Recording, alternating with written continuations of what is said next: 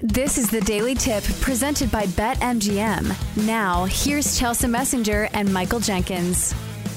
Let's talk a little NBA. They took the uh, they took Thanksgiving Day off. No games in the association yesterday. They get back on it. KJ, you and I haven't had an opportunity to talk. How are you feeling about this in-season tournament? I will be honest. We've talked about on the show. I don't understand it.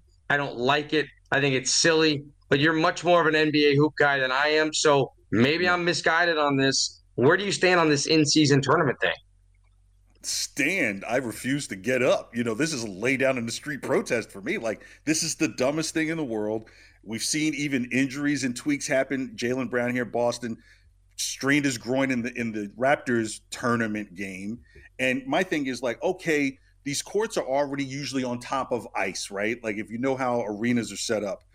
So you're you're putting a slicker court on top of an ice rink in Toronto? at this time of the year? Like this is i have a problem with this. So it, like look these different jerseys the special jerseys i get you can hang them up in the store. These are more chances for people to buy them. Man nobody's buying a damn court the replica courts that these guys are making right. for these vegas games. So and and here's the thing that just makes it even stranger these games still count as regular season games so this is forcing you to play these games, especially if you're an Eastern Conference team. You're the Celtics, you really got to play these games. If you're Milwaukee, you really have to play these games because a two game difference could be the difference between a one seed and a two seed. So, again, I, I, I mean, I, but here's what it comes down to it's the money, it's the preparation for the league to get ready to let people know that there will be a team in Vegas, hence the Vegas tournament. But I was, I like, I'm on top of things and I'm confused. I'm like, okay, why are they not going to Vegas to play the games for a Vegas tournament if it's supposed to be that? So, because I was like, how they to change the court so quick? Like, I was really dumb to this for a second. I was like, so that's a quick court change. If Dallas is playing in the 9:30 game, oh, they're playing it at home and they're changing the court. It, like here, it's it, Boston. We're like, you don't even put even parquet in inside of the design when there's always been parquet flooring. Like, it, we joked yesterday on You Better You Bet. Really, it's come down to, you know, these courts are like, it's just your bad art project, right? Like no one has ever thought the macaroni designs that have been brought in by your niece or your cousin or whatever was ever art that you were going to hang up in a museum. And this is just bad art. Someone says I can do a court, make them fancy, cute designs. It, it, it's it's it's a rather dumb thing. I'm not the old man yelling at a cloud. I'm saying, hey, why would you have to change anything about a court? Yeah, it, it, they're just doing it so that people will know, oh, this is the in-season tournament game and not a regular season game. Which again, if you have to do that, you yeah, you probably haven't been able to explain your situation as best you can. If you have to know by flipping the TV on and going, oh, they've got the ugly court down. This is a tournament game or a first round or pod pool play, whatever it is. It doesn't make any sense and it's completely stupid. But let's talk about a couple of these games today. We'll start Suns Grizzlies. Suns finally getting their big three there with Bradley Beal and Devin Booker and Kevin Durant. It's five and a half point favorites, although I see here on the screen now is on Twitch that it's gone to seven and a half point favorites for Phoenix. Memphis, they've been struggling all year long again.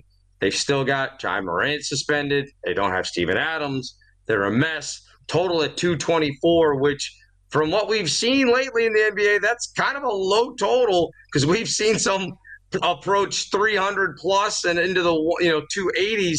But do you like the Suns here on the road? It's a relatively big number, I guess it's seven and a half. But Memphis just seems to be out of sorts at this point. Yeah, I, the seven and a half isn't a, is not a scary number, and neither is the total taking the under. Here's why Phoenix is because of the new NBA rules in terms of what load management looks like. They're doing it on the front end instead of in the middle. That's so. In other words, they're kind of usurping the rules a bit. So with a bad Memphis team, even Marcus Smart is now out for a few weeks. So really, all the scoring is really on Desmond Bane's shoulders, Jaren Jackson Jr. as well. You're not going to get a lot of offense out of Memphis. So for them to even have a chance, it'd have to be a grind down game, which that's what they, and I think they call it the grindhouse or something like that there. But at the same time, it's also an opportunity for Kevin Durant, Bradley Beal, and even Devin Booker, who tweaked an ankle, uh, tweaked his hip the other night against Golden State, to be able to get out of the game quick. You know, like, like do I really need to play at the 12 minute mark? You know, at the 11, you know, 11, 12 minute mark of the fourth quarter. They want to be done in three quarters if they can. So that's why I don't, I'm not scared of the seven and a half. And I do like that total under 223 and a half, just because I can't see anybody from Memphis outside of Desmond Bane getting you more than 20. All right, let's jump over to Heat and the Knicks. Obviously, that's a big Eastern Conference rivalry. We remember the days of Pat Riley and Jeff yeah. Van Gundy grabbing at the ankles in a playoff game when they got into the fight. Different Miami team, different Knicks team, obviously. But the Knicks favored in this one, minus 155 on the money line, minus five and a half now uh, on the spread. Total set at two, ten and a half. So a low Ooh. total in this one, two defensive teams. What do you like here? To turn my head and cough. I, I, mean, I mean, it's just like the two and 11 and a half. Like, oh my goodness, is this bitty basketball? You know, like, it, look, Miami. It's amazing what they've been able to do to just kind of fight to scrap to get wins, but they don't put up a lot of points. So, uh, five and a half, I think, is kind of a rich number for this Knicks game. So, I would probably take Miami at the plus five and a half I would probably make that play. I think that total number is still a little bit low, but I, and uh, that's about right. You're talking about two, you know, two teams possibly at 105, and then here comes your hook. So yeah, I, I would take if there's a play, it would be Miami plus five and a half. I think they'll battle back to make it a one possession, one and a half possession game. So we're about four points. That's what I call the one and a half possession, where it's like, okay, you can yeah. get it in two, you know. So you know, yeah, I, would probably take the the five and a half with Miami just to be able to fight and keep it close.